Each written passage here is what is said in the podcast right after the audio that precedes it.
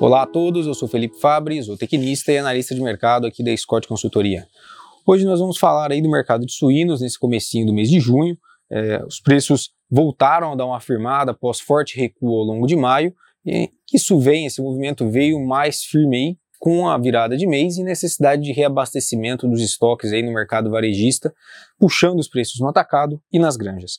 Só para ter uma ideia, referência aí até o dia 2 de junho, estava em 105 reais, uma alta de 5% logo na virada de mês.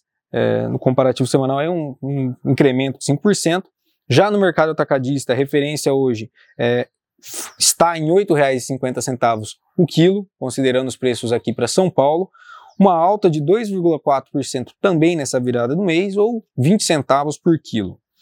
Um ponto que a gente tem que destacar aqui é que, segundo o índice de custo de produção do suíno paulista, monitorada aí pela Exalc USP, é, nós tivemos uma alta em maio de 7,1% para sistemas de produção com até 500 matrizes alojadas, com um custo total aí de R$ 8,70 o quilo, e é, 4,4% para sistemas de produção maiores, aí, com até 2 mil matrizes alojadas, com custo de R$ 7,80 o quilo. Se a gente for pensar em consideração, levar em consideração uma média entre os dois custos, nós temos aí uma média de R$ 8,25 o quilo ao longo de maio, e enquanto o preço médio negociado aí, é, em maio foi é, menor do que esse custo, tendo aí o suinocultor um prejuízo de R$ 1,60 o quilo do animal vivo terminado nas granjas. Então, no curto prazo, a expectativa aí é de preços firmes com a virada de mês, com o recebimento de salário também movimentando aí o consumo doméstico,